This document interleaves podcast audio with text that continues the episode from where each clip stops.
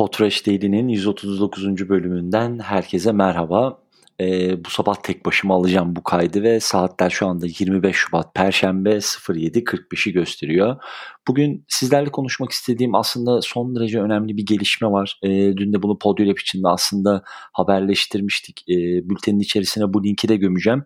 Bu arada yine karga sesimle karşınızdayım. Bu detayın altını mutlaka çizmek istiyorum.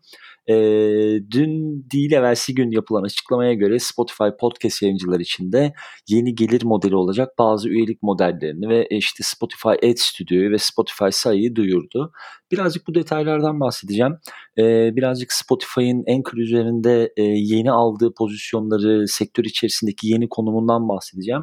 E, ve açıkçası Anchor ve Spotify öveceğim. Çünkü son bir sene içerisinde özellikle verdiğimiz podcast eğitimlerinde bizlerin Anchor üzerinde, Spotify üzerinde hangi negatiflikten, hangi olumsuzluktan bahsediyorsak bunları teker teker yok ettiklerini görüyoruz. Bu elbette bizim böyle süper öngörülü, işte ne bileyim geleceği gören, Spotify'a buradan akıl veren insanlar olmamızdan kaynaklı değil. Podcast mecrasını ve podcast dinleyenlerin, üreticilerin ihtiyaçlarını görüp bunları her e, bu işi yapan insan gibi e, tahmin edebilmemizden, eksiklik olarak belirtebilmemizden kaynaklanıyor. E, neydi Anchor tarafındaki ve Spotify tarafındaki en büyük sorunlar?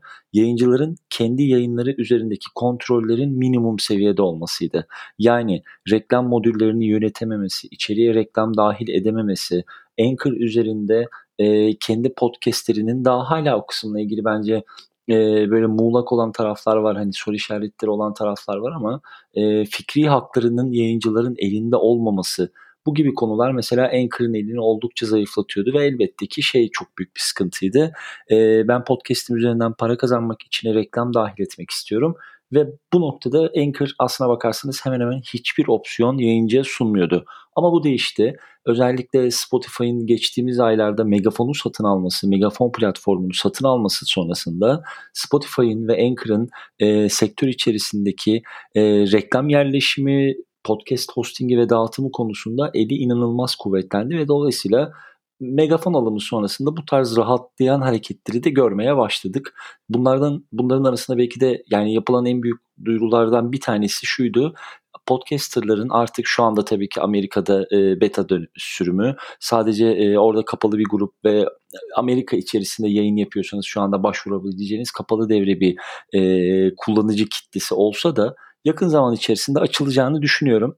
E, bu arada yakın zaman içinde açılacağını düşünüyorum ama mesela e, geçtiğimiz aylarda Podium Ek'te e, sevgili editörümüz o, dönemki editörümüz Oğuz Bakır e, sağ olsun bir şey yapmıştı. Bir yazı dizisi hazırlamaya başlamıştı. E, konuyu dağıttım ama e, Spotify'ın kendi podcastleri, Anchor üzerinde yayınlanan podcastleri içerisinde müzik kullanımına izin vereceği gibi Mesela bu hala tüm dünyaya açılmadı. Hala sadece Amerika ile sınırlı. Umarım şimdi bahsedeceğim bu özellik daha hızlı bir şekilde yayılır ve e, tüm dünyadaki Anchor ve Spotify kullanıcılarının erişimine açılır diyeyim. Şimdi bu özellik şu, e, Anchor üzerinde yayın yapan podcasterlar kendi içeriklerini, kendi içeriklerine aboneler oluşturabiliyorlar ve kendi içeriklerini Anchor üzerinden monetize edebiliyorlar. Yani Patreon'a işte ya da Patreon benzeri herhangi bir platforma abonelik gerçekleştirmeden sadece Anchor üzerinden kendi podcastleri için abonelik paketleri oluşturup e, gelir elde edebilmeye başlıyorlar ve bunu sadece Anchor platformu üzerinde yapıyorlar.